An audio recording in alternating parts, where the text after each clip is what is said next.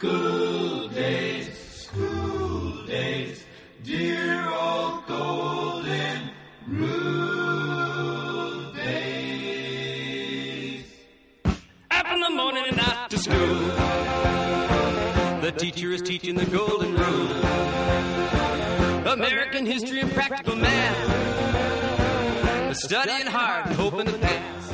School's back in session. It's almost Labor Day, which means Celebrate Anderson is almost here. And a look at how much is hospitality worth to economic development in Anderson County. All this and more on today's Anderson Observer podcast, News from People You Trust. It is the August 21st, 2016 edition of the podcast. Well, the days are growing short, and that means the kids and teachers are back in school. And please tell me cooler weather's on the way. It seems like maybe it is. I did get a chance to talk to all the superintendents, and I'll be running those interviews shortly, and we'll talk more about school then. I do want to remind everybody that Celebrate Anderson is less than two weeks away, and this year will feature none other than the Charlie Daniels Band. They'll be in concert along with fireworks and rides for the kids and a number of other activities, including the great annual fireworks show. And the best part of all is all the activities and the parking are free. It's always Anderson County's gift to this community. And Celebrate Anderson is always a great time. So come on out and bring the family and say hello if you see me. This should be a great one this year. And if you're planning to bring a picnic or some food out there to the event, stop by the Anderson County Farmers Market where they've got watermelons coming in now. Peaches are still plentiful. There's still some tomatoes, peppers, onions, a little bit of everything. Uh, also saw some pumpkins for the first time this past week. Remember, they're open Tuesday, Thursdays, and Saturdays from 8 a.m. to 1 p.m. And go by there and fill you up a basket of great locally owned produce while it's still in full season because it'll be gone before you know it. Hey, in other news this week, I wanted to give a shout out to the Market Theater in Anderson, which is down there behind the Farmers Market. They've hosted a comedy, swing dancing, full play productions, all sorts of things. They even offer classes for newbies who want to participate in any of those things. And on Monday night, they have auditioning auditions for Willy Wonka and the Cho- Chocolate Factory. So if you're a thespian or a wannabe thespian, or if you just want to act in a play, show up at 6 p.m. for tryouts. Uh, should be a lot of fun. It'd be interesting to see who they cast as Willy Wonka, who's always one of the weirdest people in all the movies. And speaking of plays, I also want to mention that the Electric City Playhouse is still doing Arsenic and Old Lace. That'll run through this coming weekend. So if you hadn't got a chance to get out there to see that show, I've heard good things about it. Uh, this weekend also brings a new date for Anderson's signature running event, the Midnight Flight. Been going on a long time, and they're doing it earlier this year. Uh, and of course, this weekend is also the always wonderful Springwater Festival in Williamston. So plenty to do. And if you're looking for something to do, and they say the weather actually might be a little cooler this week, so we will see. Thursday will bring the last of the downtown block, block parties, the Main Street block parties. It's the last one of the summer at Carolina Wren Park give another huge thanks to Kerry Jones for his efforts to keep this thing going all these years as a volunteer. He doesn't get paid to do this. He actually ends up losing money doing this. So don't don't miss the last one of 2016. Some great music. Uh, if you got kids who like to play, that's a great place to take your family. And like I said, so right now, as we see it, the weather forecast is supposed to be pretty nice. Shouldn't be too hot out there. And then on Friday, the Anderson Touchdown Club kicks off their season at the library. You know, they have lunch starting at 11:30, and the speaker and then They've got a lot of big speakers coming this year, and people like Danny Ford and some other um, big name speakers. So you want to get out there and check that out. They've been doing this a long time. It's a great place to meet people. If you want to see who's who in Anderson, get out to the Touchdown Club.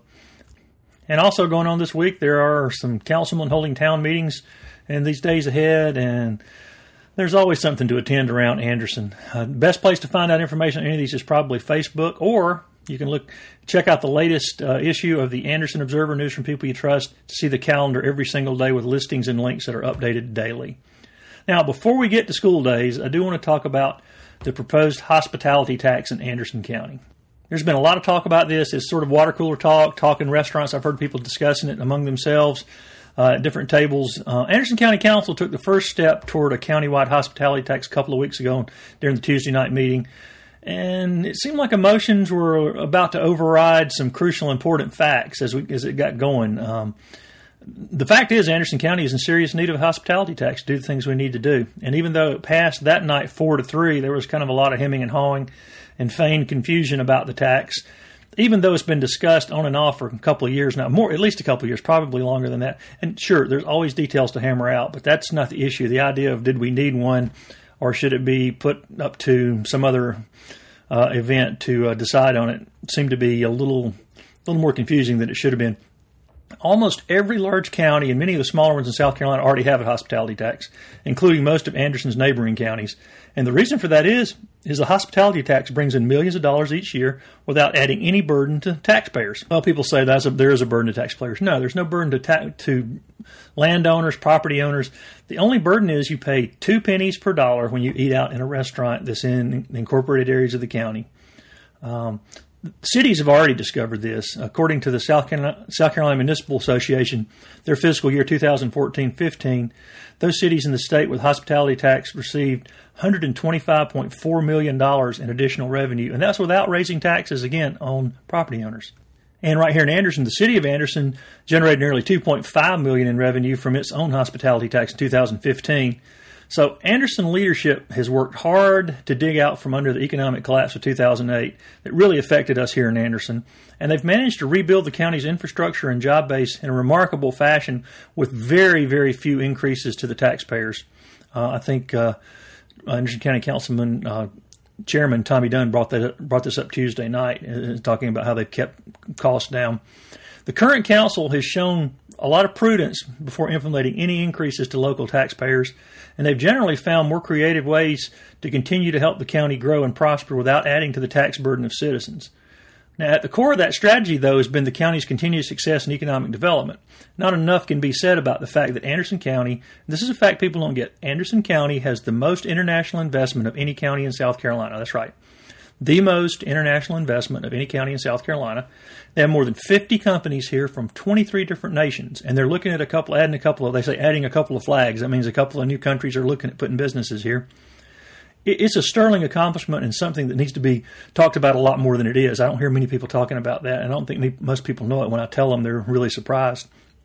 Anderson County's Economic Development Director Burriss Nelson and Anderson County Administrator Rusty Burns have done an amazing job working to keep the county at the top or near the top of the list of companies, both domestic and international, that are looking for a new place to locate or a place for a, a new company to open, a new new uh, site to open. We brought headquarters for international companies here. Look, Anderson County's natural assets have helped in this endeavor. No, no question about it. We have a temperate climate. We have four distinct seasons. None of them are too terrible, even this summer seems to really seem like one. We have access to major interstate arteries, and then, of course, Hartwell Lake is there. It'd be really hard to ignore that our county is has what people are looking for as a place to work and live. But great as those things are, times are changing and competition is getting more fierce the natural assets we have are just not enough in this competitive world of recruiting companies for good jobs with good pay. So, working with council, Nelson and Burns have worked really hard to find incentives and other things to distinguish Anderson from other parts of the world, giving companies few or no reasons to look elsewhere. And so far, it's worked really well.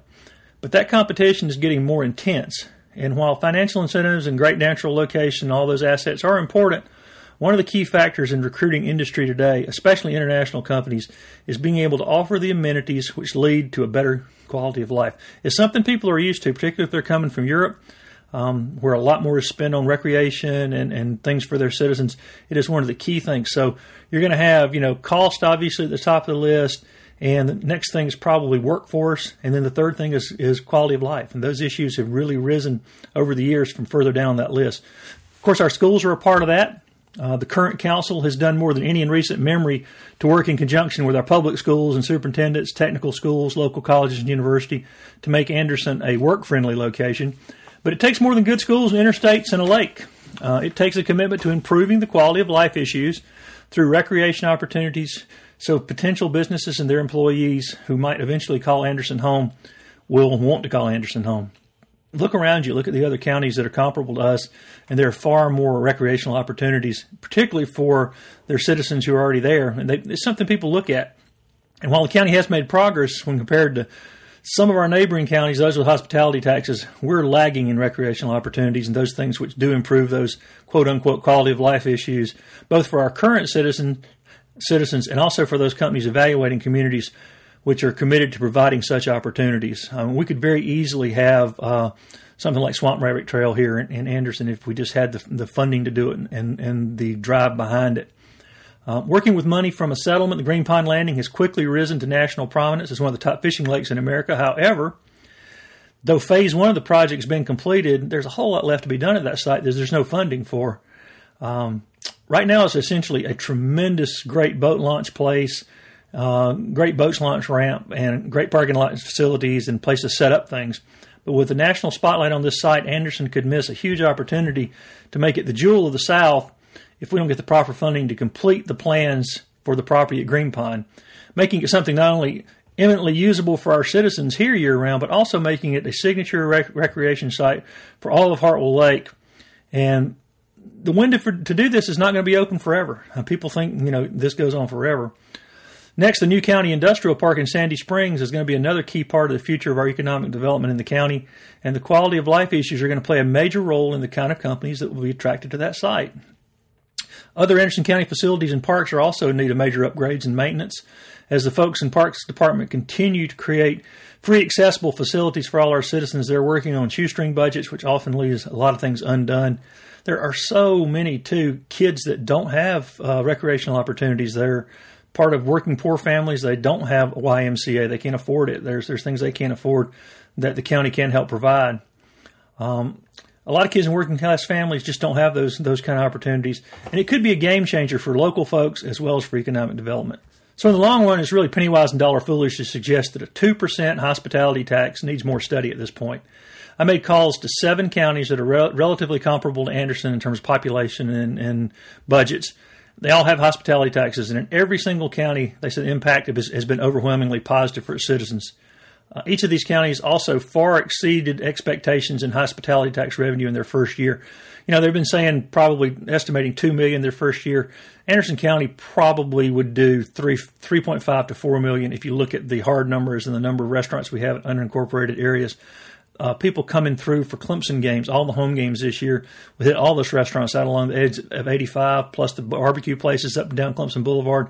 Uh, anything that's outside the city limits, in unincorporated areas of the county, um, are going to be huge financial assets once we get this hospitality tax passed and in place. But despite some rambling discussion during the last couple of council meetings, uh, putting the hospitality tax in place is not a done deal. Despite what some of the discussion kind of slipped into, the whole idea is just not that complicated. A hospitality tax is a uniform tax on 2% of the gross proceeds derived from the sales of prepared meals, food, and beverages sold in or by establishments or those licensed for on premises consumption of alcoholic beverages, beer, wine, and so if you have a restaurant and you serve food on site or drink, it's going to cost them two cents more than a dollar. We don't have any outrageously priced restaurants in Anderson. I'm compared to some parts of the country. There are there are no $150 steak dinners in Anderson County. So two cents on the dollar. If you can afford to eat out, you can afford two cents on the dollar to invest in the future of the county. So the definition is not confusing. If you have a business that serves food, on site, your customers are going to just pay those two extra pennies per dollar spent. It is a stretch to suggest that those who can afford to dine out cannot absorb an extra 2% tax, which will be directly invested back into the community in concrete ways, which will be profitable to everybody without adding to the tax burden again of property owners who seem to be the first place that many places, many uh, elected officials go to to, uh, to fund things. Arguments against the tax have been very vague and emotion based. Um, it was surprising uh, that council members, most of whom have been discussing this issue for some time now, really several years, would suddenly feel the need to ask for more feedback from constituents. This was not try- tried to slip by anybody. It was posted on Friday. There's three readings. People have had plenty of chance to talk. It just seems like a few loud barking voices, the same ones who oppose any increase in anything for any reason, and generally oppose progress in general, have gotten more attention than they deserve. Look, when you have a, a forum asking people should we raise a tax or not, the people who are going to show up are going to be, be the people who are against it. That's just the way things always seem to, to play out. But remember, an elected official is a steward of his office, not a proxy of the voters. So while they represent the interest of the voters in their district, they're really responsible for the current and future health of the county for all citizens that they represent. Citizen input is important, but sometimes there's a greater good than voter opinion, and that's why we have elected representatives in Anderson County who are stewards of the county, not proxy voters for those in their district. And unlike the recent issue, like recently they had a, a, a issue of how to, to, change council members' terms from two to four years, which is very well suited for a referendum since they're not doing anything to benefit or, or hurt themselves. Elected the, the county council chose to do that, so there'll be a referendum on that. However, elected officials' primary duty is not is to do what's best for Anderson County with an eye towards the present and the future. This is not an issue that needs to go to referendum. We don't need to keep throwing things out to referendum when, when they're pretty clearly to benefit everyone in the county. And it doesn't take a crystal ball to see that continued success in economic recruitment will be far more difficult if we don't do something and do it pretty soon. Uh, we've got long underfunded recreation opportunities and those other things which impact our quality of life that need addressing. And unless we want to raise the, the taxes on land property owners, then we, we're going to have to find other sources of revenue. Uh, we, we, have a history of over the years of making some odd decisions. You know, Anderson passed on the railroad. We lost the airport. We lost BMW. We've had a number of things. That, of course, the railroad we lost because we said we didn't want the noise over here. So some of our uh, historical uh, city and county fathers were not very had, didn't have very much foresight. We don't have that anymore. However, as recent as when the Civic Center was built, we were short sighted again. They paid $50,000 for a study. This is the county paid for this study to suggest what should be built on the site of the current Civic Center. The findings of that study, which was an independent group, found that a 12,500 seat arena instead of a concrete trade center floor would be in the black in less than five years.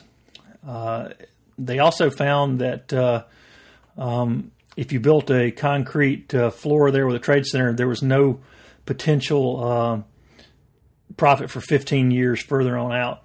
It was only the creative minds who later added an amphitheater, a kid venture playground, and a walking track that salvaged something from that poorly conceived decision. We can't afford to be that short sighted today. Uh, if we had built the 12,500 seat arena, there'd never been a BI-LO Center, Bon Secours Center. We would have the spot between Atlanta and, and Charlotte. And we can still have that spot for economic development, for recreational activities, and of course at Green Pond to build that into a world class place beyond what it is. And the hospitality tax offers that opportunity to be visionary and to make progress in finding those funds, which will significantly benefit the future of Anderson County. There's no doubt about it. There's so little, little bit of money and so many needs, but the county council is faced with either maintaining status quo and the risk of losing some major economic development partners, or to continue to improve Anderson County and its quality of life for its present potential citizens. So those new initiatives are going to take money, and the hospitality tax will take care of that. It'll be funded by everybody who eats out and visits, which, which in other words will be a whole lot of visitors to the county and not just people who live here in Anderson County. So county council members should allow cooler heads and facts to prevail and investigate the long-term advantages of instituting this hospitality tax and not allow some loud voices to shout it down. Again, elected officials are stewards, not proxies. There's re- two readings of this left at county council. There'll be one a week from Tuesday night, and then another one two weeks from that. Call your council, county council member and tell them that you support progress in Anderson County. You can find their numbers on the webpage, the Anderson County SC webpage and uh, sc.com webpage, and check them out. And remember that uh, you're looking to the future of Anderson. You expect them to do the same. Because I really, I, also, I wanted to mention I did talk to several merchants in the city who've been participating in the city's hospitality tax for a couple of years now, and they uniformly said it had zero impact on their business. So if you've been downtown for lunch or dinner lately, you've li- likely had to wait. you've witnessed this for yourself. And with new restaurants on the way, there is just not much you can't find to eat in downtown Anderson. But that said, my favorite sponsor and the pioneer who kicked off the whole revitalization of downtown Anderson and who make people want to eat downtown Anderson and still the best place to eat. Sullivan's Metropolitan Grill is at the forefront of all this. They got some new menu items that have been added to their favorites, and nobody else can touch the food at Sullivan's, and that's why they were one of only two restaurants in South Carolina named among best restaurants in America. They named the top 100 restaurants in America. Sullivan's Metropolitan Grill is on that list, and they're one of only two in South Carolina. It's also why they've been featured many times in publications, in culinary magazines, from and then from Southern Living to the Wall Street Journal, all over the place as the place to eat in South Carolina and in the South. So people drive from, from all over to eat at Sullivan's. But did you also know that Sullivan's offers catering at prices that most people would not believe? That they are more competitive than most of the caterers in town. They have some same great food for your event, wedding, business, whatever that can be had by catering from Sullivan's. I've talked to at least two people who chose Sullivan's Catering and said they save more than $10 per person versus several other quotes from area caterers. Give them a call, 226 8945, or visit their Facebook page for more information and tell them you heard about it on the Anderson Observer podcast, news from people you trust. So if you are looking for a great place to eat or need catering, check out Sullivan's on Facebook for their information. Bill Nickus and his wife Saber, great people. They give back to this community in ways nobody would believe. They've set a high standard for dining in downtown Anderson for nearly 20 years, and it just keeps getting better. Speaking of getting better, it is school time again. Uh, there's a lot going on. Anderson University students moved in over the weekend. Clemson started classes last week. All five Anderson County school districts have started class.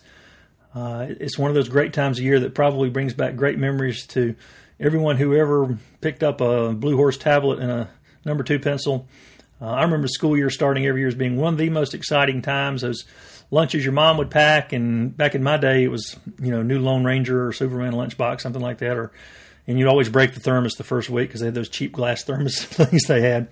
But you also got to see your school friends again, and you got to come into the classroom and you smell the chalk dust, and you got to see where you're going to sit and all that. A lot of the kids don't experience this much anymore because they text their friends year round. They don't carry a lunchbox or at least one with a hero on it. And who uses chalk anymore except maybe an art class? But it is an eventful time of year for public schools in South Carolina. And they're adjusting to several new things, but one of the biggest is the 10 point grading system. Uh, the 10 point grading system is going to be a real shift, and all five districts have said that they're going to make moves to make sure that it's still the grades are still meaningful, even with the 10 point system. But this year is bringing that grading system, some new buildings, new teachers, administrators, and high school football is back on the fields already. So that week week zero they call it is is in the books, and next week is is week one. Still haven't figured that one out. But I did get a chance to talk to all five county superintendents about the upcoming year and I will let them tell you in their words what the important thing is coming in each district. And I'll st- I started with Anderson County School District uh, 1 Superintendent David Havird. It is my pleasure to introduce you to Anderson School District 1, and it's certainly my privilege to be the superintendent of Anderson School District 1, which serves a community that values education. Specifically, uh, we have three unique communities in our district the Palmetto area, the Wren area, and the Powdersville area. In the Palmetto area, serving there is Palmetto High School, Palmetto Middle, Palmetto Elementary, and also West Pelzer Elementary and Cedar Grove serve this that community. As we move up um, Highway 8, we have the Wren High School, the largest school in Anderson School District 1, that is surrounded by Wren Middle School, Wren Elementary, um, Hunt Meadows Elementary and Spearman all feed the the um, Wren School area. Uh, going up 85, the northern part of Anderson 1 is our newest school, Powdersville High School, that is surrounded by Powdersville Middle, Powdersville Elementary, and Concrete Primary School. And Anderson School District 1 also has the Career and Technology Center that serves all three of our high schools and we have almost 10,000 students and about a little over 1,000 employees that are serving our students in each of those areas, communities, employees have a deep commitment to serving students in Anderson. One, to make sure that we're preparing them to be college and career ready for the future. Um, I, I, think when we're talking about overall in a vision, first of all, um, there's a deep commitment to children in Anderson School District 1. And I think that is embodied in a lot of our results. Um, really, no matter what results you look at, whether it be test results, graduation results, Anderson School District 1 always seems to um, strive to do our best. And, and, and there's somehow, um, there's always a sustained, relentless, deep commitment to improving getting better despite the ups and downs of the education profession or funding. We just have a deep commitment to improving and getting better, and I think that is uh, symbolized by by this past year. Um, 13 out of 14 of our schools score had excellent on their report cards. The previous year, 12 out of 14. Um, I mentioned earlier the graduation rate at 92, which is obviously among the very highest in the in the state of South Carolina. Um, I also think um, that our digital innovation initiative, which this year will be our third year, has certainly illustrated our commitment to the future to make sure that we as a school district are integrating instruction with technology and preparing our students to be college and career ready. Um, and, and we're very proud of that commitment to what with what we've done with iPad initiatives and again the digital initiative initiative.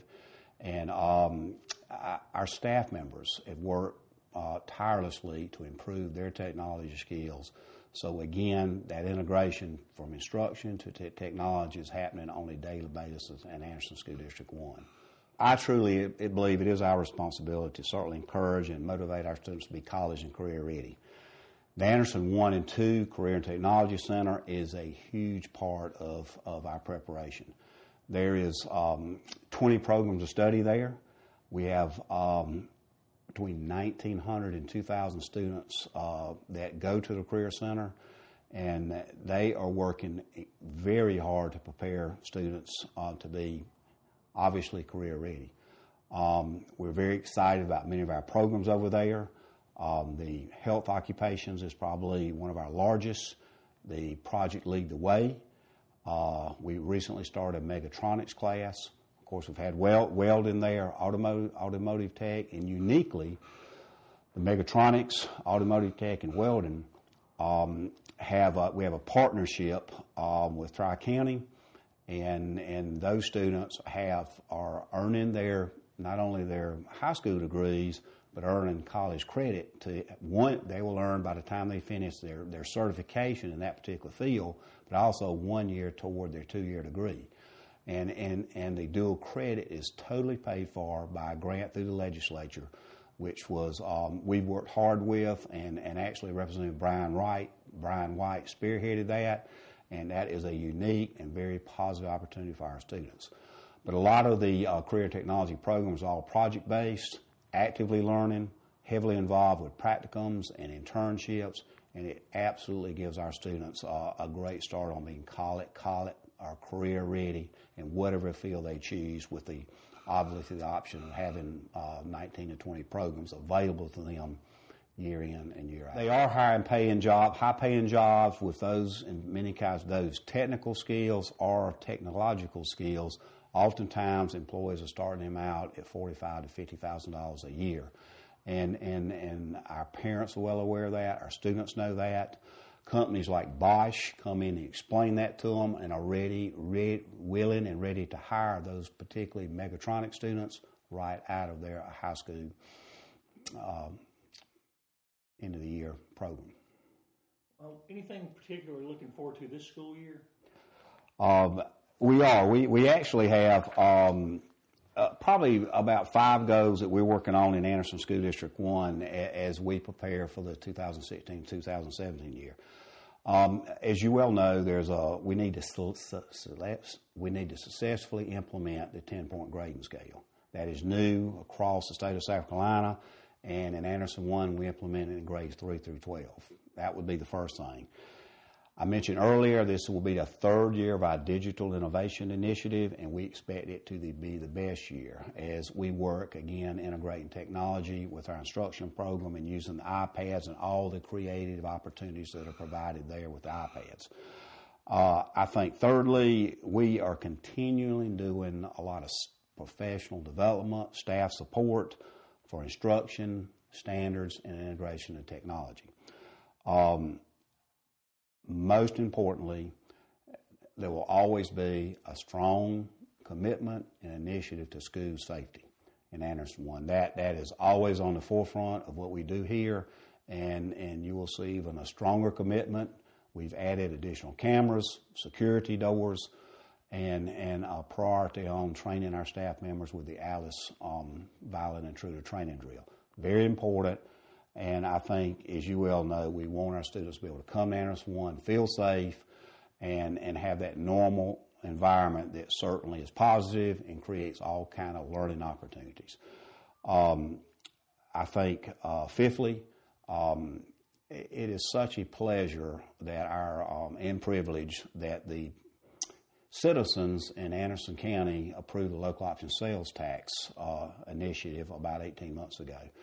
So um, we, fortunately, in Anderson One, we have four major building projects that we have ongoing this year that we our, our desire is to get completed as we um, end the year. And specifically, that is a new addition at Concrete Primary School, which is one of our largest elementary schools, about a two and a half million dollar addition there, eight room addition.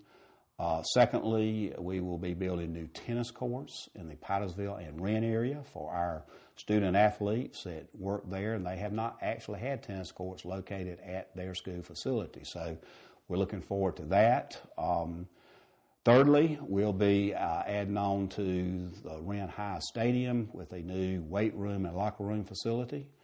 And then fourthly, we'll be building a multi-purpose athletic facility at Palmetto High School.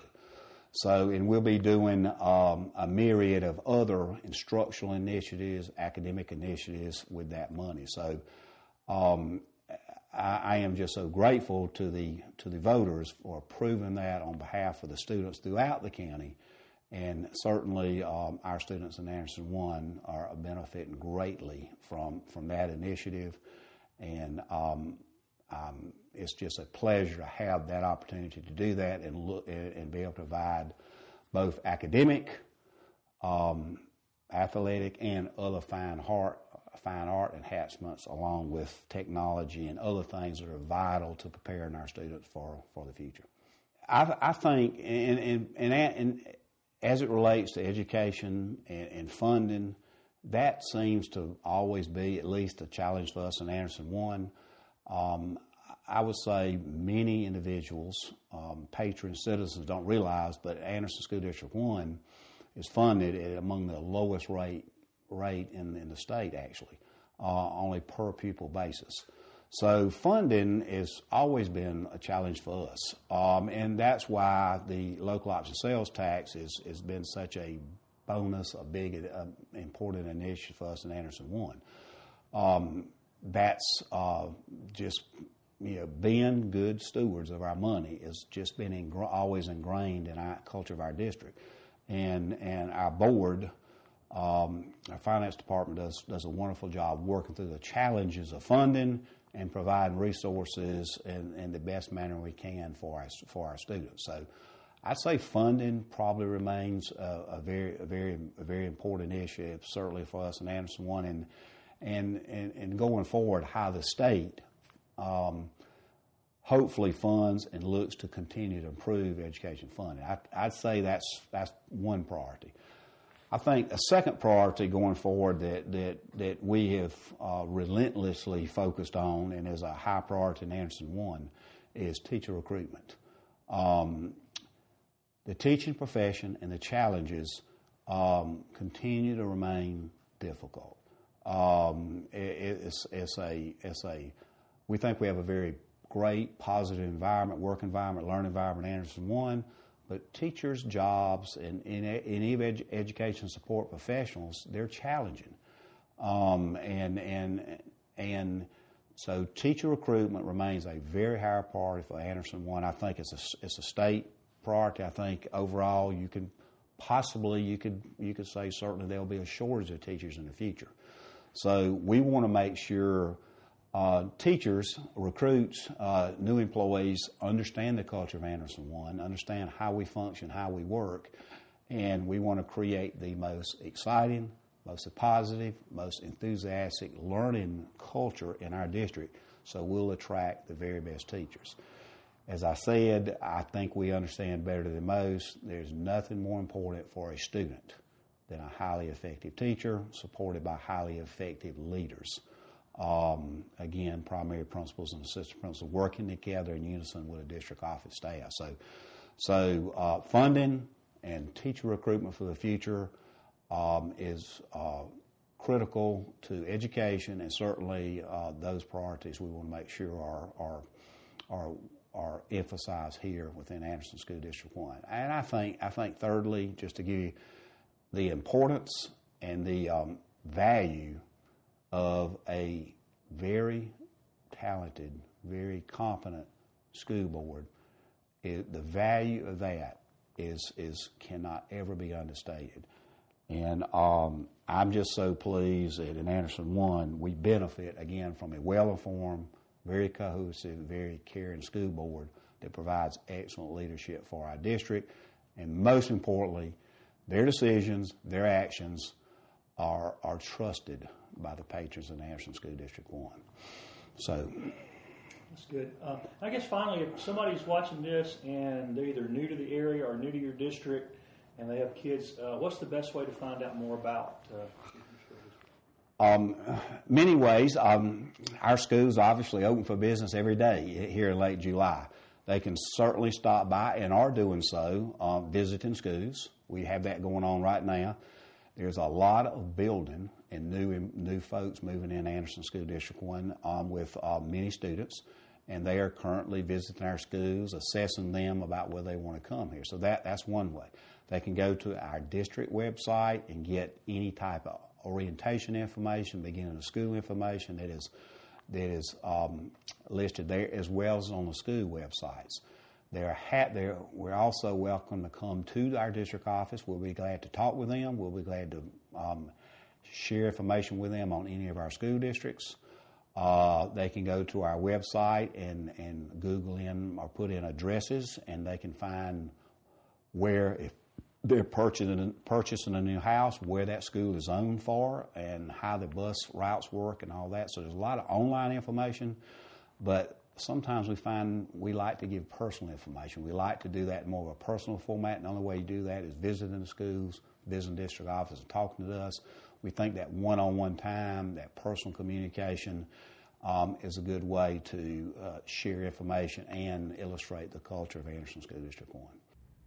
Here's what District 2 Superintendent Richard Rosenberger had to say about his district in the coming school year. Hi, I'm Richard Rosenberger, Superintendent of Anderson School District 2. Uh, that is Belton and Honea Path communities that make up the school district. We have about 3,900 students total. Uh, our high school is Belton Honea Path High School. And if you haven't followed, we have won the state championship in baseball the last two years. But we do well in a lot of different areas, not just sports, but our arts and our academics, and we continue to thrive. We have uh, about $4.5 million in scholarships for our seniors last year that are going on to college. So we're excited about how they've uh, accomplished those things. We had a graduation rate this past year of about 86.5%, well above the state average and well above the national average. So we're very proud of our kids and what they've accomplished in these areas. This will be my fourth year in uh, Anderson School District 2. And I'm excited about some of the challenges we have and look forward to some things we're going to be accomplishing this year. Uh, first of all, we are uh, in the process of uh, deploying or rolling out a one-to-one device for our secondary students, 6th through 12th grade. All of them will have a Chromebook that they'll be able to use. Uh, eventually, they'll be all taking them home back and forth, and we know that's going to be a great tool, and that's all it is is a tool, but it's something that will allow them to be more engaged in their curriculum, uh, more up to date with some of the devices or with the the techniques and styles that our kids are learning with and how they're engaged. Uh, so we're excited what they're going to be doing. We're also excited about another one district, one book program, the initiative that we're going to have coming out in the near future. And this program is to allow all of our students in our elementary to be reading the same book throughout. Uh, our community is going to be involved, uh, so it's going to be a challenge throughout the whole district to be able to read because we know that reading has got to be one of the most important things our kids can accomplish. If they're not reading after third grade, they're going to struggle through the rest of the year. So that's so important for us is that our kids are excited and engaged with reading. Uh, another initiative we're looking forward to this year is we're going to create a leadership academy. Uh, we don't have a whole lot of uh, openings throughout our district because we only have seven schools. We have one high school, two middle schools, and four elementary. But we also know that it's important that we continue to put leaders out in this area because the requirements, the the needs for education and public education are so strong that we're, it's in our best interest. We're always looking for the right people to be in the right place. We're excited about that possibility. And the last initiative that I want to share is an initiative that we're actually in uh, starting this coming fall is with uh, creating our own internships. Uh, many of our businesses are kind of hesitant to hire high school students for internships simply because of some liabilities or concerns they may have because these kids are underage. But we know that the best opportunity for kids to be able to experience with the workforce looks like is get that experience early. So we're going to put our money where our mouth is, and we're hiring four internship positions in the district that they're going to be working for the district while they're getting credit for that class, but they're also getting paid and learning some skills that we hope will be productive for them in the future. A lot of neat things are happening in Belton Honea Path in the next school year, and we hope that you'll be able to stay tuned and be a part of what's going on. We have a fabulous career center that our kids not only uh, go on and have some excellent skills they use to go into the workforce, but many of them go on to colleges, the Clemsons, the South Carolinas, after the, or their experience at the career center. Some of them are state of the uh, art programs they uh, place throughout the state and in the nation. Uh, we have a culinary program that uh, continues to be one of the tops in the state uh, every year we have about 500 of our kids will take at least one class at the Career Center each year. 500 are high school kids. Uh, the Career Center itself makes up about 2,000 students, and we share that one with Anderson School District 1. Uh, great program for our kids, and we like to get them early and make sure they have an experience that they won't forget there. We continue to have different areas that are always going to be a challenge, and one of our challenges we, we're seeing more and more of our students come to school unprepared. They're lacking some of the skills uh, to move right into a kindergarten, a first grade class, because there are so many demands that they meet standards that are come down from our, uh, the our federal government and also from our state government. And when we see kids come in that do not have those skills, there's a gap. And our one of our greatest challenges is close that gap. Last year we had, um, for the first time, we had six full-time 4K classrooms, and that's about 120 kids and the ability for them to close that gap, to be able to gain some skills, now they are so much better prepared as they move into kindergarten and first grade in the next couple of years that we know that that's going to give them the heads up they needed. Uh, our kindergarten kids, uh, our 4K kids, need that experience because some of them have truly been left behind as far as some of the skills. And I'm rambling right there, so you need to put that up. Um, on the other end of the uh, spectrum, is our high school kids. Um, we know for a fact that if you can, this day and time, if they cannot receive a diploma, they're going to struggle. And if they cannot get that diploma in high school, then the job opportunities are so limited for them after graduation. But we also know that our job does not end with handing them a diploma. The challenges is still great. What are they going to do when they go on to college? Are they being successful in college? Uh, this data will show that uh, over 50% of our kids that go on to college do not even go back after that second year. And it's important they get a degree, a degree that's going to be allow them to be productive in society and not be a burden on them for loans throughout the, uh, their future. So uh, we're continuing to help our kids as early as middle school understand making some of the right choices and making some of the right decisions on how to be best prepared going out into the workforce. We know that South Carolina's workforce is going to require at least a two year education uh, for about 60% of our kids, and we only have about 35% of them are being uh, are going that route now. So we need to continue to emphasize to our kids as they approach graduation that they'll be better prepared if they pursue jobs that are or pursue opportunities and education that will lead them into the jobs that are going to be available in the next couple of years. That Career Center is a great opportunity because now they're getting a skill set. Because many of these companies that are hiring, so we're hiring students, they're looking for skill sets. Um, they need to be able to have some kind of, whether it's a manufacturing, electronics, uh, auto mechanic skill set to be able to move right into the jobs that are paying extremely well.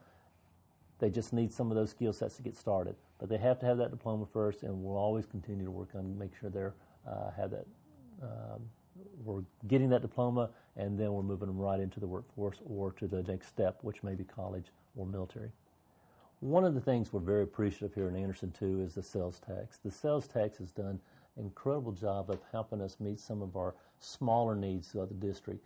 We do not have a need to build a new school. Our district is not growing by leaps and bounds that there should be a new school coming up. Yet, out of our seven schools, our newest school is the high school, which is over 50 years old today.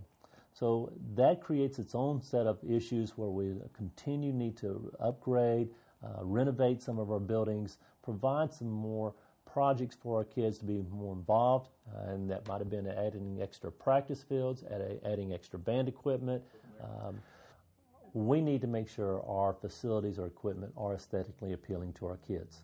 They, we want them to want to be here at school. They want to take pride. We want them to take pride in the uh, the furnishings that we offer to them. Because when a kid takes pride in their school, then really the the roof's the top. I mean, they, can go a long ways in enjoying the school and enjoying the education they were able to gain from their experience. One of the things I'm very pleased with is our relationship with our legislators and our uh, city, county, state government officials, uh, whether it's um, Mike Gambrell our senator represents us, or will be our senator, uh, and now uh, Jay West is our representative. Both of them are really public education friendly. They they value what we do in public education. They support our schools. Uh, that's always going to be continue to be a issue as we go forward. Um, we are very appreciative of the funding that our government has continued to step up the last couple of years as a recovery from 2008, but we know there's more. And one of the things that I will continue to push is there are many mandates that have been put in place over the years that it, it always appears that if there's society problems or there's some issues facing society, the best way to fix it is give it to the schools. Uh, I'm sure that's probably the one thing to think about, but it does take us away from our job of truly educating the students so they're prepared to go into uh, the workforce. Uh, there's a lot put on teachers' plates, and there's a lot required from them. And so, as we work hand in hand with our elected officials, it's important to remember what's really important for our kids. What do they need to be able to accomplish while they're in schools? And I know that we have people that are work we, we work really closely with that do value the same things as our staff, our teachers do. We have a lot of things that we're looking forward to doing this school year as it's, as it's vastly approaching, but there's nothing more important than identifying and working with our population that drives us, and that is our students. Uh, we really value our students we have here. This is a rural community, uh, but this is a community of kids that want to do well, that want to come to school, that want to be involved, and that want to make a difference. Um, our job is always to make sure that everything we do is it in the best interest of kids. Um, we want to make sure our resources are going to be designed so that they're making sure our kids will be successful. Uh, when we teach, when we provide our lessons, it should be about, it shouldn't necessarily be about the test scores. Those are important, and we always want to make sure that we're up there as high as everybody else. But most, most importantly, we want to make sure are we providing the equipment and the tools for our kids to go to that next step or that next level. Uh, I'm confident we are, but every day, every year is a challenge to make sure each kid will win here at Anderson School District 2. Anderson, 2, as I've said already, is a rural community, but it has a makeup of a lot of different um, people in the community. Uh, we do have a, a, minority population of black Americans that are about 15%, and uh, it's always in our best interest to make sure that we're reaching out to every single person or group in this community. Um, this is a tough time for our country right now as there's there's always a push for tolerance or diversity, and I think the most important thing we can do is always show that we are going to be a diverse community in our in our education, and our working with kids, and working with our community. Uh, we have reached out. We know that we can do a better job. We want to make sure that we're putting people in the place that will make a difference in every kid's life. And uh, I think some of the challenges we've had in the last year is we're going to put make sure we find teachers that represent the kids that we have in this community. Uh, we want, we know that it's important. Some kids need to see people that look like them, and that's maybe a challenge as far as recruiting. But it's still the most important thing is: are we giving our kids the best advantage they can have? And here's what Kathy Hips, who is superintendent of Anderson County School District 3, had to say about her district in the coming year. I'm Kathy Hipp. I'm the uh, new superintendent for Anderson School District 3. I've been in Anderson County School District 3 for 27 of my 28 years, um, going from high school teacher, guidance counselor, school administrator, and then I've been in this district office for 12 years in a variety of capacities. But this will be my first year as our superintendent, and I'm excited about the possibilities. Anderson School District 3 is a district that has five schools. We have three elementary schools, one middle school, and one high school. We have a student attendance of about 2,000 children and 2,000 to 3,000 children. And I tell everybody we're the best kept secret in Anderson County. our schools have, have been doing a variety of things. We have some initiatives going on at the elementary level in robotics. Uh, we've had jet toy teams that have gone to Michigan twice in the last five years in the national championships for jet toy. We've recently started robotics clubs in two of our elementary schools, and we've just put in a Gateway to Technology program in our middle school that will be up and running full blast this coming school year. We've always competed in the Lego robotics competitions, and so we're real excited about the STEM programs we have going on, but that will also be an emphasis that we will go further with in the next few school years. For our high school, we have four pathways through Tri County Tech that allow students to get high school credit and college credit while they're completing high school and once they get that college credit in one of those courses, the mechatronics program, students actually go through Tri County Technical College graduation and they graduate with first semester for mechatronics or industrial electronics, and they also graduate with a technology operator certificate. So that's one program that we we're proud of for getting kids ready for the world of work. We also have a pathway with Tri County for HVAC and welding. Um, through Piedmont Technical College, we have a program for agricultural students to get 12 hours of college credit through Piedmont Tech. That once they leave, our campus can be articulated with other colleges to use in their credit programs. This year we had uh, three schools achieve Palmetto Gold status. Crescent High School, Starr Iva Middle School, and Starr Elementary School were all Palmetto Gold. Starr, Starr Middle School was also Palmetto Silver for uh, closing the achievement gap, which is uh, just showing that we're getting all levels of students on grade level and beyond. So those were good recognitions for us. Of course, in our district, we have some building projects going on with the penny sales tax. We're about to complete phase one of our building program, which includes a new baseball field that's now on the Crescent High School campus, a FFA arena for our agricultural program that we think will allow us to host many regional, state, and national events on our campus. We've made upgrades to our other athletic facilities. We've uh, redone and repainted three of our gym floors, and we've also done a major renovation um, in our high school media center. So, what you'll see is many of our facilities looking even better. And in our next phase, which we're getting ready, we're in the planning stages now, we're going to build a new field house and revamp and upgrade our football stadium. So those facilities in the next year or so will see some major improvements also for our community. Yes, the Anderson Institute of Technology is will be a game changer for Anderson School District 3.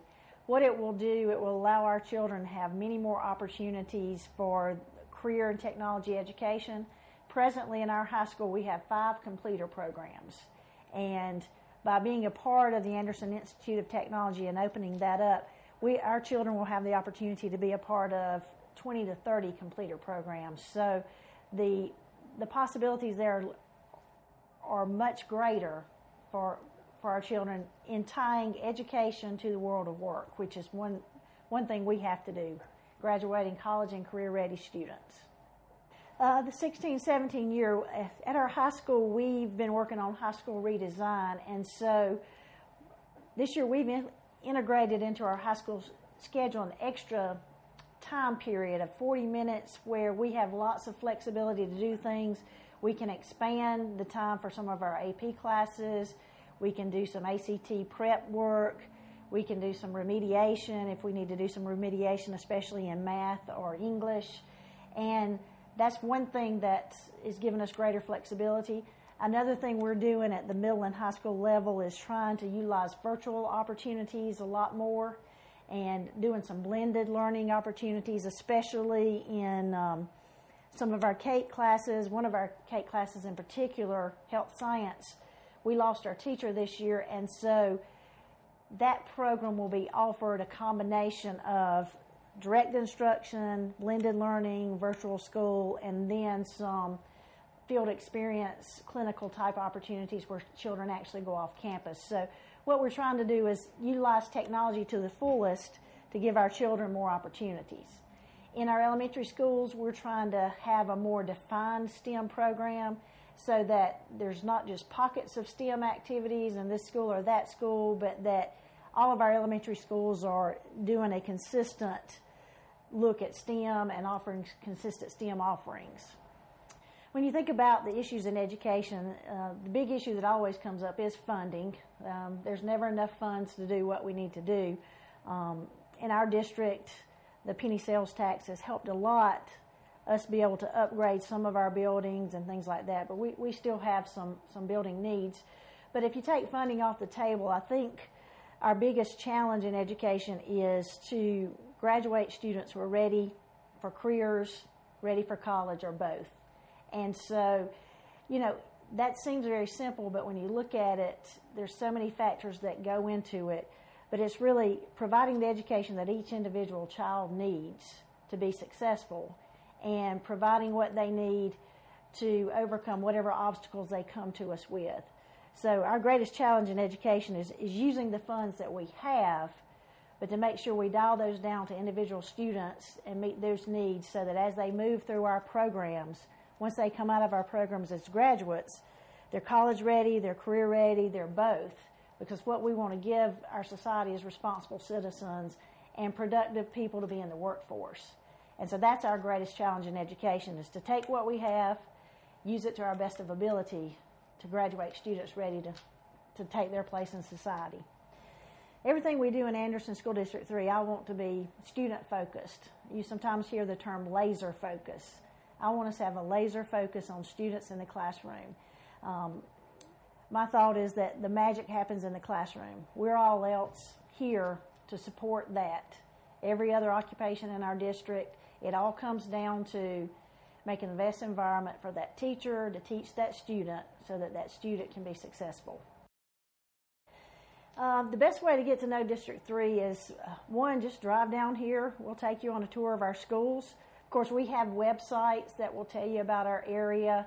Um, you look at our website, and what you'll realize about Anderson 3 is that we're a rural school district. We have the smallest population in Anderson County, but the the largest geographical area. And so when you come to Anderson 3, you're going to see some beautiful land. You'll see some nice facilities. And, uh, but the best way to get to know us is just call us, come see us, talk to us, and let us tell you who we are. As an educator for 28 years, I believe that it's our calling to teach our children the best we can. And uh, I have a quote, signature quote on my email that says, On your worst day, you're someone's best hope. And that's what I try to remind our employees every day is that we're here to give hope for students for a bright future. And so that's really what I want Anderson 3 to be about. Students focus, students first, because that's why we're here. I also talked to another new superintendent, Anderson County School District 4 Superintendent Joanne Avery. I'm Joanne Avery, and I'm the proud superintendent of Anderson School District 4, which is located in Pendleton, South Carolina. Um, our school district is a small school district. We're about 3,000 students. We're comprised of six schools, four elementary schools, one middle school, and our high school is Pendleton High School. Um, I would say there are some amazing, extraordinary things that are happening in our school district. Uh, it has been high achieving for many years. Um, there's predecessors before me that have truly laid the foundation for excellence. Um, and we have learned from that era and, and are certainly um, greeting the new challenges with uh, innovation and creativity in ways to really ensure that our students are going to be ready for the 21st century. Um, one of the things that the state has worked very hard on over the last um, couple of years, um, State Department, South Carolina Association of School Administrators, the South Carolina Chamber of Commerce, is to really look at what is the profile of the graduate and what do our graduates need to be successful when they leave us in high school. Um, and so there's clearly content needs and being able to be um, conversational in multiple languages, uh, STEM, science, technology, um, engineering, mathematics, understanding.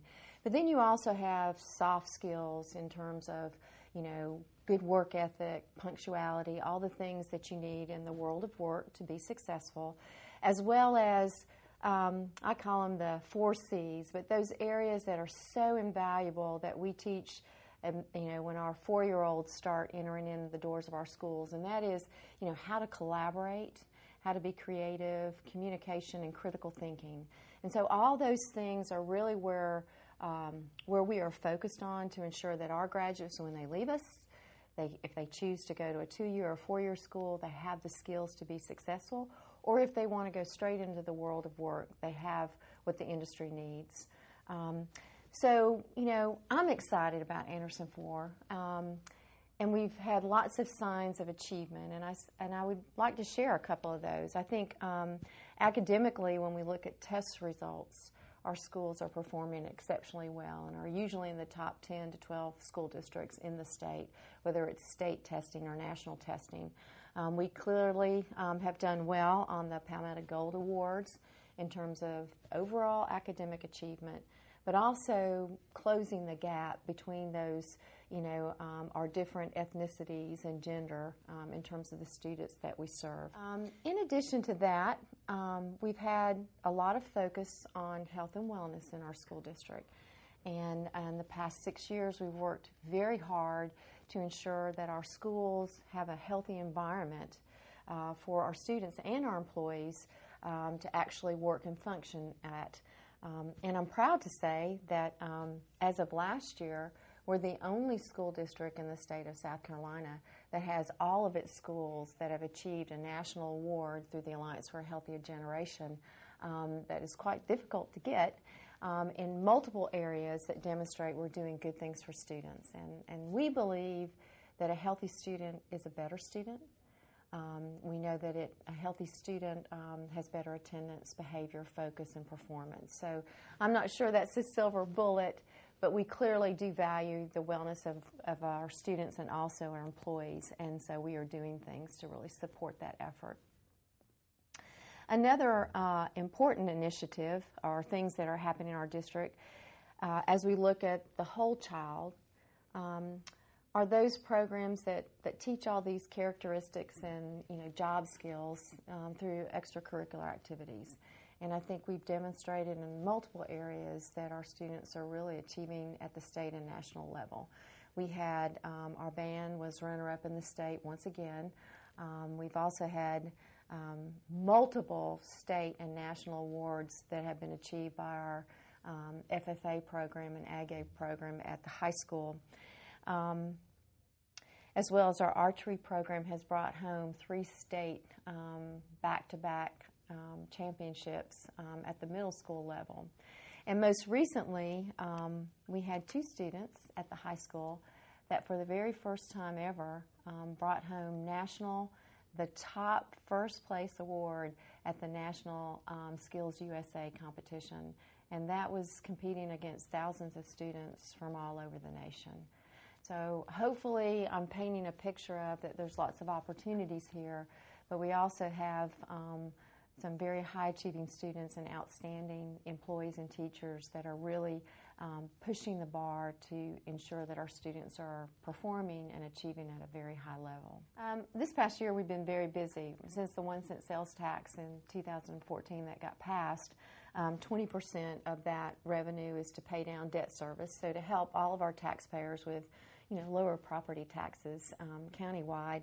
But for districts 3, 4, and 5, um, some of that revenue has been earmarked for a new career center, which has a name now. It's called the Anderson Institute of Technology, and it will be located in Anderson School District 5 on the existing Lakeside Middle School property.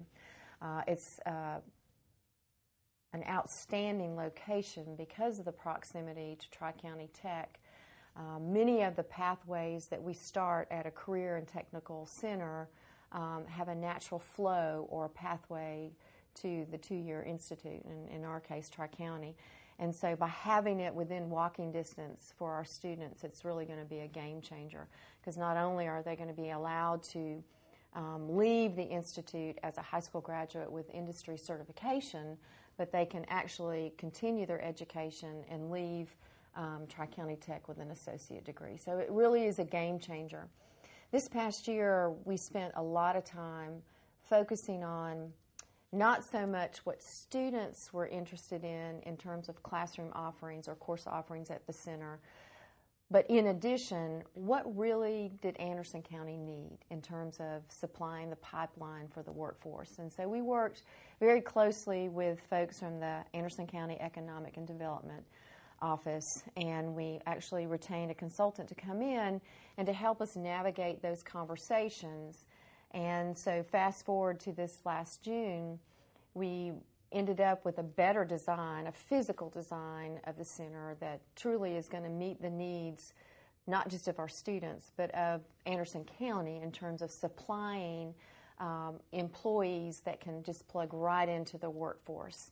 Um, so the design was approved, but we also have approved all the course offerings. And so it really is going to be a combination of tailoring to the uh, industry that we have here in Anderson County as well as um, interests that students have in careers of the future. Um, most recently, and we're very excited about this, is that we've started the conversation with business and industry in Anderson, Anderson County to um, gain some partners um, as we move towards the opening of the Career Center, which will be in August of 2019. Um, that seems a long way away, but honestly, it's not. It'll be here before we know it. And there are so many things, as you can imagine, with collaborating three districts that operate very differently, um, coming together to consensus so that we all, you know, have that same vision. Um, but recently, Michelin agreed to be a partner, and so they will be very instrumental in coming in and helping us with the design of our Mechatronics lab, so that it it is fits the um, industry standard of what an employee that they have is working within their um, um, place of business. So we're very excited about growing those partnerships and really creating um, a super solution um, that's really going to help the economy here in Anderson County. Um, next steps for the Career Center really are looking at preparing a job uh, announcement that will go out next fall sometime, and we are going to look for a director um, at the national level. We really we need a seasoned veteran, someone that understands um, career and technology education, understands um, how to interface with business and industry.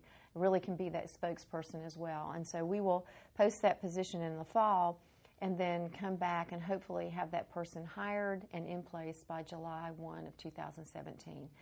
And that is a date that our architects have told us that we will actually begin moving dirt and starting the construction. It's a very high tech facility, so it will take clearly two years to get that facility built.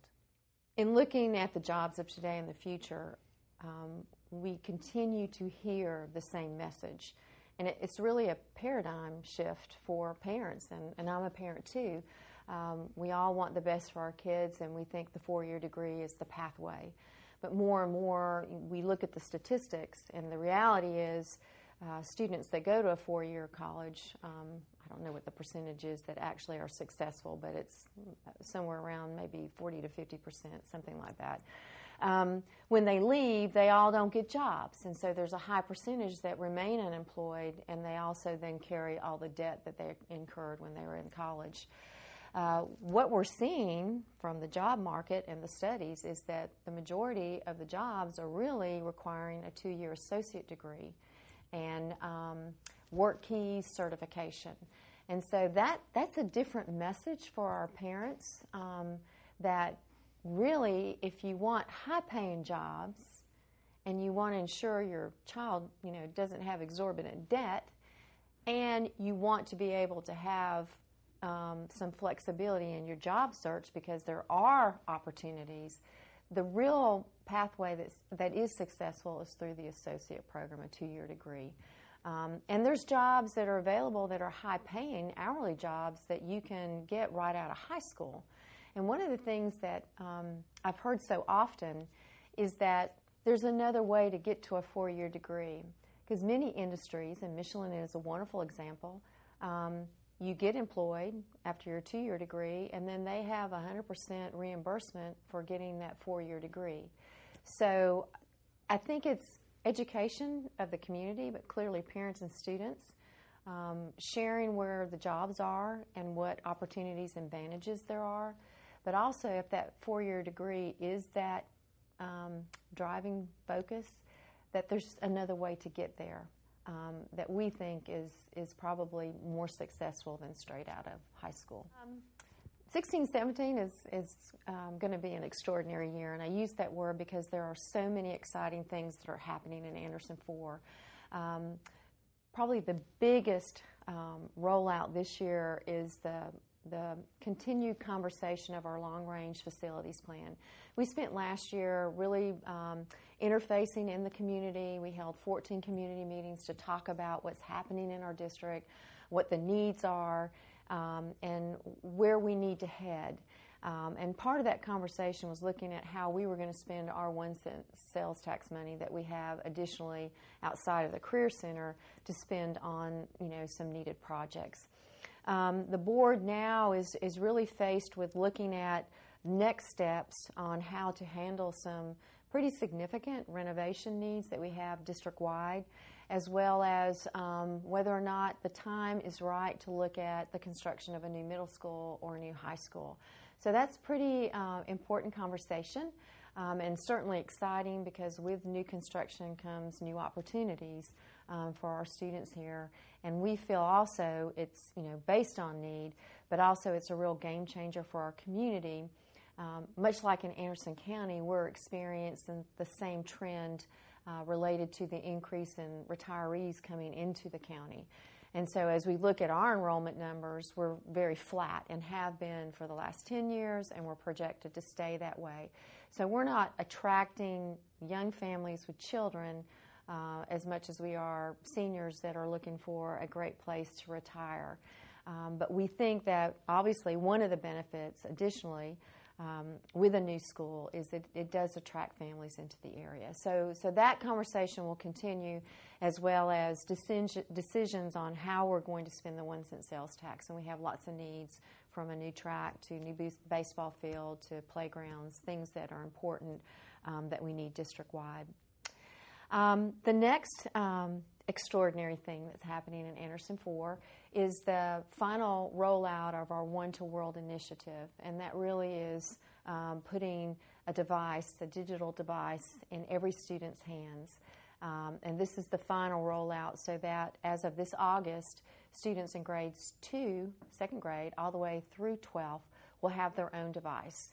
And students in grades 4 and up will be able to carry that device you know, back and forth from school to home, and we're very excited about that. Um, that was never an inst- it has not been an instant initiative. We've been on this journey for six to eight years. Uh, it includes lots of research and training with students and teachers and professional development, and you know, really a conscientious um, effort to pick the right device. But, but we're very excited. We've already seen the benefits of having that type of technology in our students' hands because again it goes back to the profile of 21st century that that doesn't replace good teaching but it's a wonderful resource to help with collaboration and creativity and critical thinking and all the things that are so important.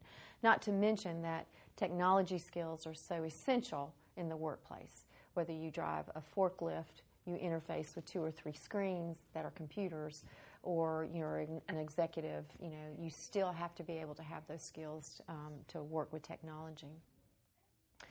Um, another very exciting project that um, uh, will be taking another year and expanding somewhat uh, is our mentoring program at the high school. Um, last year, I had the opportunity to speak with um, many of our African American faith based leaders in the community, and they were very concerned with um, not so much about the African male graduating, although, you know, that was some of the conversation, but more about ensuring that once they did graduate, they had the motivation and the vision to get a job and not be on the streets. And so we talked about, you know, some possible solutions, but clearly one of the most powerful solutions that has been documented for years is mentorship. And we've done mentoring in a lot of ways, but this year we elevated or expanded our mentoring program at the high school. Um, we recruited, or the high school recruited, you know, close to 40 adults. Many of them African American males, some were females like myself. You know, it, it, it was across the board. And, and we really looked at students that needed a mentor in their life. But for the African American males, and we had, I think, 11 this year, we were able to um, connect with the Call Me Mister program at Clemson University. And those misters came to the campus on a weekly basis and added a second layer of mentorship.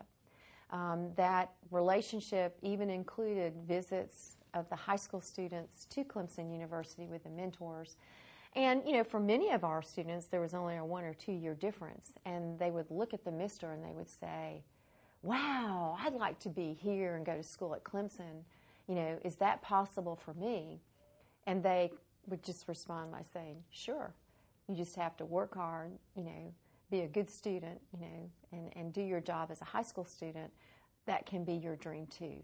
And so we saw initially a real change in our students' vision of what was possible. So we're very excited to continue that relationship and, and to see how that's going to grow and hopefully impact these students who may not have ever had college on the radar, but now they see that there's some hope for that and they can see that they themselves could be just like a mister. So we're, you know, that, that's going to be an exciting thing to continue to watch. Lastly, I'd, I'd like to share something that we started last year. We had, um, Anderson 4 had created uh, 4Kids Foundation, a 501c3, um, back in 2007, and it was based on a couple of donations um, that we receive from in, in the community. And it has huge bylaws, a board, a governing board, and to be honest with you, the, the foundation just sort of sat. It never really was used. The money was never spent, and it just it, you know is sitting. And so I went to the board and, and approached the board and said I'd, I'd really like to be able to use that money to fund a couple things. Clearly, it all goes back to the student, but to provide the additional money that teachers may need to do that little above and beyond experience, learning experience for the classroom, but also for those programs that come to the superintendent on a frequent basis that need, you know, $2,000 for a field trip to go to New York or to Boston or wherever. Um, but this gave me a, a, a very um, structured process instead of subjectively just approving one and then when we run out of money we can't you know, we can't do you. So the board was great with that. We um, went ahead and put the board back in action, uh, uh, the foundation board. Um, talked about the new focus, and then um, I had to create a revenue stream, a way for uh, me to be able to put money back in instead of spin down.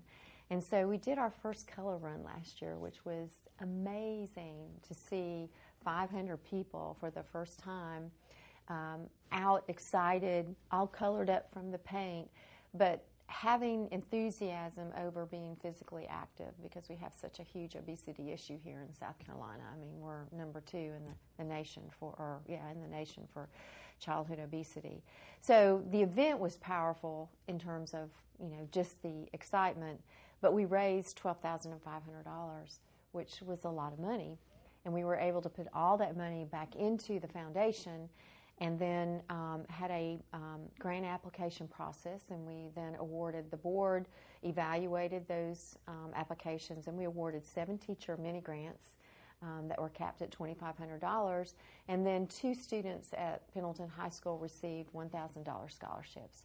So I'm thrilled with that because I think that is so important, um, you know, to provide that type of resource for our students and our teachers is very significant. So our color run this year will be on September 15th um, at the high school at 4:30. Uh, registration will start in August, and there'll be a big web presence and a way for folks to donate money, um, as well as if they just want to come out and run the race, or it's not really a race, but just be a part of the experience, they can do that. Um, Anderson 4, and I've, I've worked, you know, in other districts.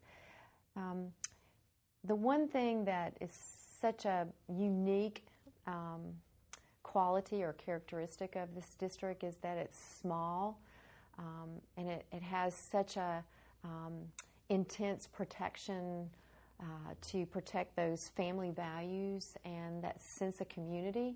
And so when folks come here, they really feel that sense of community. They really feel that you know they're a bulldog, and they feel that connectivity. Um, but they also see, because we are such a high performing school district, that we attract high quality people that um, fill these positions. And, you know, I was in HR here for 12 years, um, and I know that our teachers are exceptional. And, and those are the hands that are really doing the work when it comes to the learning, student learning. And I, am just excited to see what's going to happen in the next couple of years of how we're going to continue to see even more extraordinary things happen here in Anderson 4. And I do believe it's because of the people. And finally, I talked to Anderson County School District 5 Superintendent Tom Wilson, who has been on the podcast before. It's Anderson County's largest district, and here's what he had to say about his district now. My name is Tom Wilson, Superintendent Anderson School District 5. I'm beginning my fourth year as superintendent in Anderson, uh, my 39th year in public education. Anderson School District 5, we have approximately, we have approximately 13,000 students, about 1,800 employees, which makes us one of the larger, larger employers in Anderson County. We have 25 school sites. That includes elementary school, our career center, charter school, all middle schools, high schools. Um, we um, we have two high, two traditional high schools. We also have a magnet school, Southwood Academy of Arts, which is a standalone magnet for sixth, seventh, and eighth graders. But we have over 500 high school students who take one or more classes there as an elective. Um, so we're, um, we're, we're able to. So technically, if you're in one of our high schools, you've got three campuses, four campuses where you can take a class. Uh, you can take, if you're a Hanna student, you theoretically could take a class at Westside, a class at Southwood, and also classes at our Career Center. Tell me some little brag, some bragging points about your schools. What are some of the good things going on in District Five people might not know about know? Well, there's several things we're excited about this year. Number one, we were able to pass this year's budget without a tax increase. In fact, uh, property taxes will decrease in District 5 because of the rollback with the sales tax and us not increasing operational tax, which is the first time um, District 5 has been able to do that in a long, long time, and we're, we're excited to do that. Our revenue from our sales tax, which was passed two years ago, uh, is coming in higher than projected, uh, which is a good thing. You may recall that 20% of that money is going to roll back property indebtedness that everyone pays on property, whether on their home, on their business, uh, if you own multiple homes. So that's going to be a tax savings for everyone that owns property. But those numbers are coming in very, very strong. We've got right now, we've got about 17 projects going on. Some are large, uh, like uh, building of the field houses at both high schools. We're finishing the renovations on the stadiums. We put roofs on Hanna and West Side. Uh, we're finishing those projects as I speak. We're doing some major work at Project Challenge Playhouse uh, with some new storage facilities, creating a new facade on the outside of that. Uh, and I would encourage anyone if you've ever ever been to one of those plays to go. It's you'll be it's they're quite impressive. It involves students from all all our schools are involved in that. Uh, we're expanding Robert Anderson Middle School with a, uh, like a 28 classroom addition and renovations to the cafeteria in preparations for closing Lakeside Middle School, uh, which this will be the last year that Lakeside will be in existence. Next year, all those students will be at, um, at, at Robert Anderson. And that will be the site of the new joint Anderson District 3, 4, and 5 Career Center. Uh, we have the preliminary plans done. All three boards uh, and superintendents have signed off on that. It's going to be a quite impressive facility.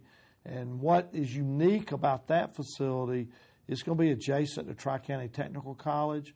So, in essence, it'll be one campus, and it will be an asset not only to us, but also Tri County Tech as we work to develop closer partnerships with them. We could not have done this without the sales tax that was passed. It's been remarkable. and uh, and I'm confident in 15 years when this sales tax expires, the, the community will, will will renew it because of all the good work that's been done. Hopefully, people have seen those signs that say, you know, your penny at work. We we also completed a new roof at McCants. McCants uh, Middle School is our one of our oldest schools. Needed a lot of work. Uh, we are going to keep that facility, um, and we're going to do some renovations of that. We have looked at uh, selling part of the frontage there on 81. We've had a lot of interest in that because that's very valuable property. We're in the process of having that surveyed uh, at, at, this very moment. Um, what I'm most proud of, other than, you know, we, are certainly excited about where we are financially. Uh, we're in great shape with our fund balance, which is our savings account which you need so you don't have to go borrow money to make payroll. But our projected graduation numbers really, really look strong uh, at all three sites at Hanna, uh, at Westside, and at our charter school. Those aren't official yet, but I think the community will be very pleased. I know I am from what I've seen, and and, and that's that's really the bottom line. You know what? How many students are you graduating? in four years from the day they enter the ninth grade. So we're excited about that. Uh, we're in the process of designing the new Fine Arts Center for uh, Southwood Academy of the Arts. That was on our, our promotional literature that we did for the sales tax. So everything on that we told the community we were going to do, the money's been earmarked. We're confident we'll have the money to do it. We've got contingencies in place to make that happen. So academically, we're strong. Uh, in arts, we're, we're moving ahead. Our chamber choir continues to impress uh, audiences all over. They sang at Carnegie Hall in May, and that numbers continues to grow. Uh, our band programs are growing. Uh, we all know the marquee of the T.L. Hanna Band. Uh, we've put some money into our band programs with new equipment new instruments, new storage facilities, um, and, the third leg of the academics, arts, and athletics. Both our athletic programs at both high schools have shown tremendous improvement, as the community well knows from our football teams last year, and we're excited about um, the prospects for the coming year athletically. Um, and, and our new weight rooms have really paid huge dividends to have strength and conditioning coaches for our for our male and female athletes.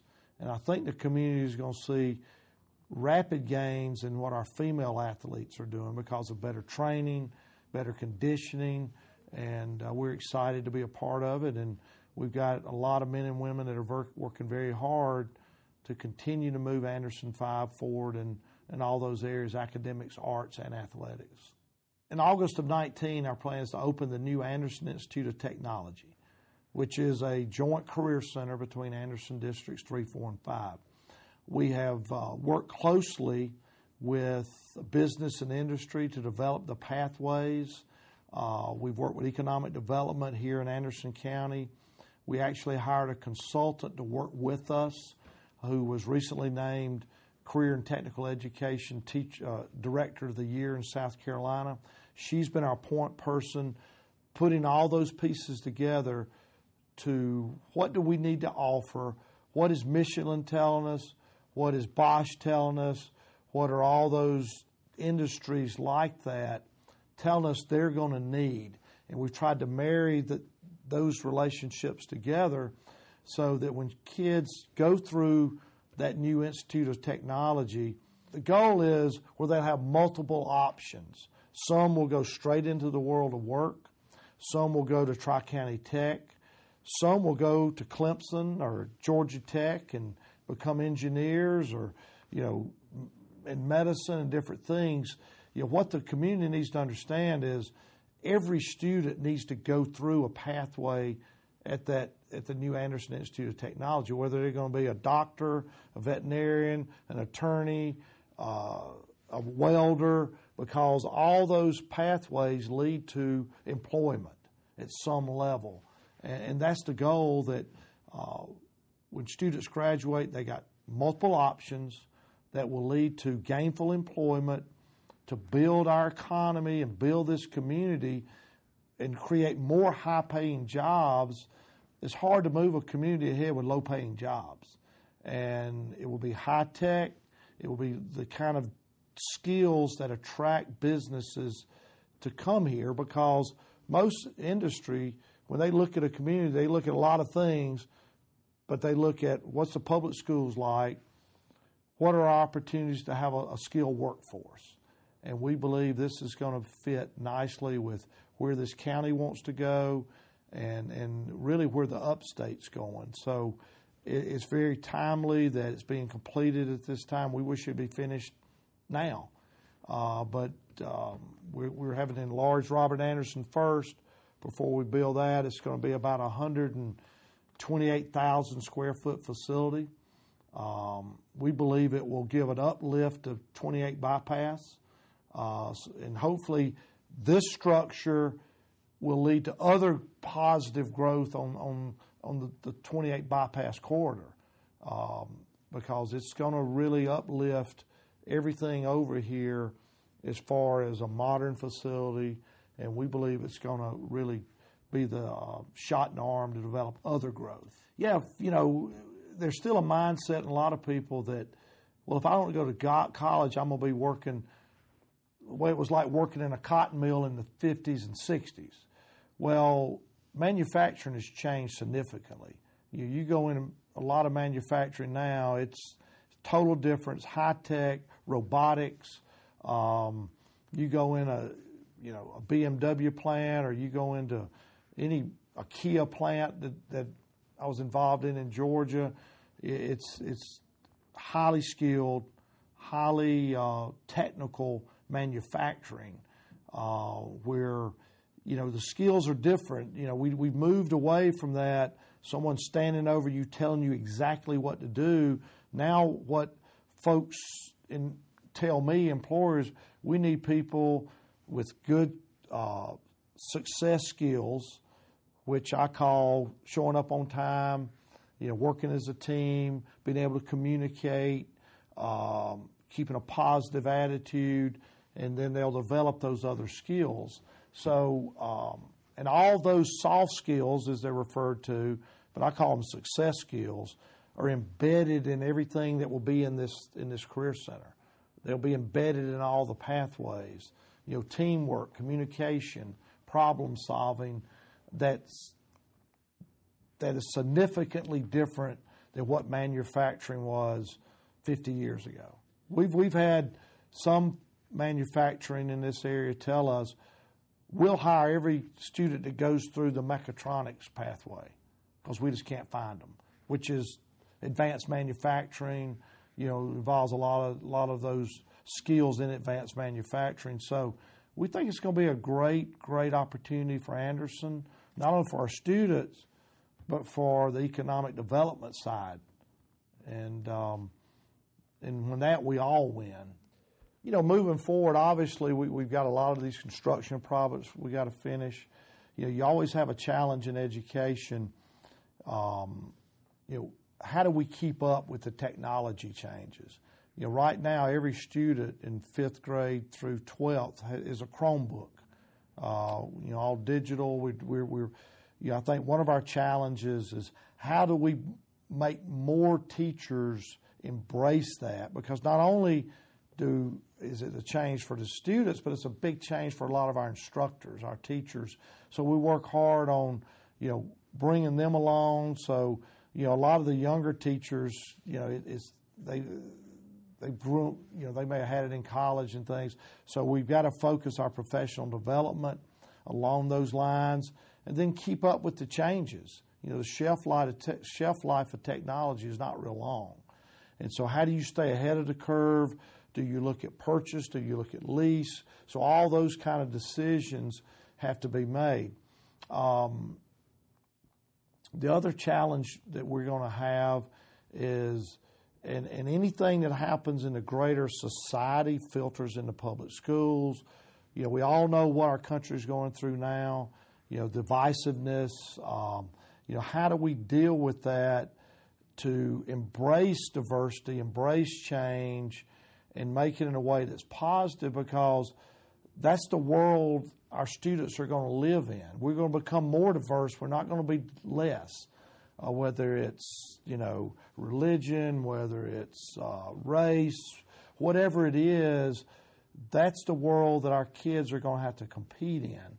So you know we, we've got to do more talking about those issues, um, and and you know you know the political divisiveness that we're seeing in the country. How do we get through all that so it doesn't filter down and become a divisive issue in schools? And um, so I think that's going to be a challenge. Um, know, we're we're the most diverse. We have the highest poverty, um, and hopefully as these jobs improve and salaries improve, and you know we, we can get at that. And, and another big challenge is how do you break the cycle of generational poverty? Um, you know, if you have a child, you know, it, it, statistics are clear. You know, mom and dad at home, mom and dad, whatever education level they have, directly impacts the child. And we've got some children that, that we call couch children that sleep on a different couch every night. Can be an aunt, it can be a relative, it could be whatever. And how do you ensure those kids have the same success as the kids that mom and dad they sleep on clean sheets, they eat as a family, they know where their next they've never worried about being hungry. And so how do you ensure that all those kids get the same quality education when they're all bringing different they're all bringing different things to school and it's not just us; it's nationwide. I mean, we're seeing this, and um, and a lot of it is just understanding poverty. You know, we've got great success with some students, but some students we don't, and um, and it's about hiring caring teachers and um, and supporting them and, and letting them do their job to meet the needs of students. And um, so that that's a huge challenge and hopefully someday that will improve. But you know, right now it's it's, it's a major problem. Know, one of the things we stress here is that every decision we make needs to be in the best interest of children. Now, you'll hear every school district in America say that, but unfortunately, sometimes educators they make decisions what's best for adults, but we we we preach that all the time you know, it's not about what's right for adults. It's what's best for the child, and uh, where do they need to be? Because if we don't do our job right as educators, ultimately we're going to pay for it. Because you can look at what's happening in, the country with the aging of America, the number of retirees per worker, and what, how that's changing. And if we don't do a good job so we can have kids that can be successful and be gainfully employed, we're, we're going to get to the point where there are going to be more people riding the train than pulling the train. And those that are going to be pulling it are going to be paying more into Social Security, more into Medicare, more into Medicaid, because there's going to be less workers per people receiving it. So that's why it's imperative that we, we graduate kids who can be employed, uh, whether it's a doctor, a lawyer, a teacher, a welder, a pipe fitter, or HVAC, but jobs that are high skilled and, and can support a family and educate their children so we can continue this great experiment that started over 200 years ago called the United States. You know, we're the only country in the world that educates every child. And it's a huge challenge to have equity and excellence because every child's different. They come from different backgrounds, different strengths, different weaknesses, and and and I you know it just flies all over me when well let's compare us to Finland or you know wherever.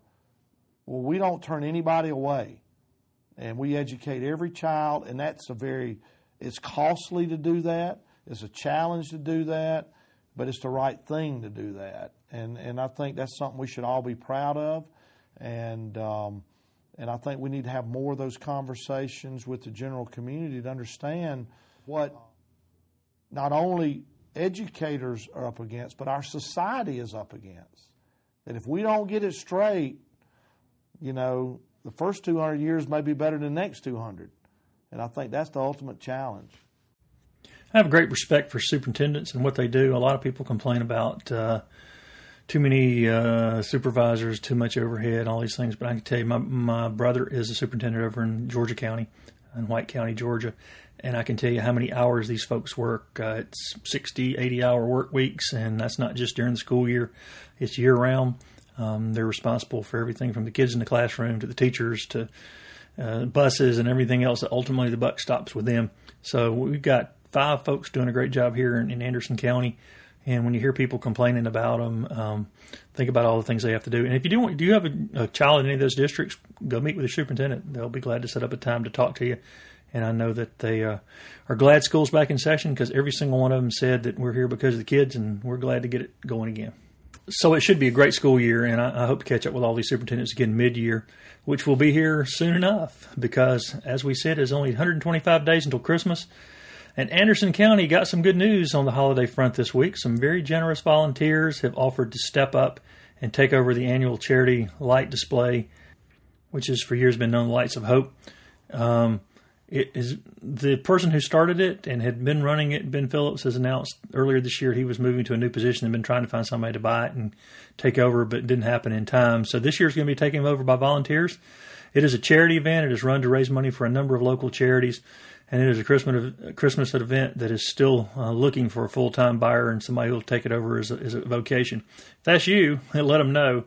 Probably the easiest way to contact them is on Facebook. But I'm glad somebody took it over because it is a great place to drive through with your friends, family, and if you got kids to see Santa Claus and all that. And it runs from the day after Thanksgiving through Christmas Eve. So glad Lights of Hope's coming back. And with Christmas on the way, don't forget it is time to check with AIM about adopting a family for the holidays. Um, it's not too early churches, Sunday school classes, small groups, book clubs, garden clubs, civic groups, golf buddies, anybody can help. Give AIM a call at 226 2273 or visit them on Facebook for more details. It's a good time to start getting that list going because the more people who sign up early to help a family, the more families they can help during the holiday season. And Foothills Alliance is also planning for their Christmas event. Uh, they have the annual Festival of the Trees, which is a really cool event that fund, raises funds for their organization. And they're looking for any group or individuals that are willing to donate a fully decorated tree that can be used at their auction. Um, and that'll their auction's in November, so they want to do that in time to help folks for the holidays. Uh, they're having their first meeting this week, and they'll be ready to start talking about it. Give them a uh, visit on Facebook, that's Foothills Alliance, or give them a call at 231 7273 to volunteer to get more information about Festival of the Trees. That's Festival of the Trees is one of their big things every year. And it's really not too early to uh, plan to help the less fortunate neighbors in, in our area this year. So start saving your money and planning now on how many families or how many folks you think you can help. And finally, I want to finish up this week with a think before you speak uh, moment. Uh, we had several citizens at Anderson County Council meetings making comments about different things in recent days, and one of them was making a comment about he was against the hospitality tax, and but he drifted off into other territories. Uh, he made a comment that I just kind of couldn't let go here, and I wanted to mention it. I'm not going to mention the person's name, but um, he mentioned in passing the news story about that was advising folks to eat less largemouth bass from Lake Hartwell because of possible contaminations. And this citizen, who was using this news to oppose the hospitality tax, suggested that this is a real blow to the national bass tournaments at Green Pond Landing.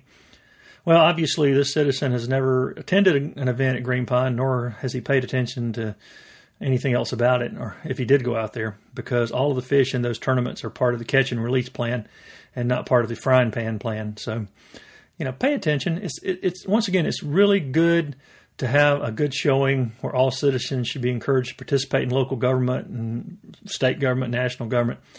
Um, but they will be unlikely to make very much of a mark, any of us, if we don't know what we're talking about when we speak. So perhaps the folks on the national level could heed this as well, including our various candidates. Well, that's about it for the August 21st, 2016 edition of the Anderson Observer Podcast News from People You Trust. We'll be back on our regularly weekly schedule next week, and we'll have some new guests to talk to you. We're going to talk a little bit more about history. We've got some books coming out from local folks on history. One of them is, eh, one of them is Brian Scott, who we've had on the podcast recently, talking about his new book, A Day in the Life of Anderson, Volume 1. And the other is Catherine Smith, who came on talking about her book last spring. We'll have her on about her book about um, Missy LeHand, who was uh, the chief of staff for FDR. She's written a book that's getting a lot of good publicity. And Catherine Smith is a good writer, and we look forward to having her back on talk about. She's going to debut that September 13th at the Anderson County Museum, so be sure to keep that on your calendar. And join us again here next week as we're back on our regular schedule for the Anderson Observer podcast, News from People You Trust. And until then, get out and do something to make Anderson County a better place.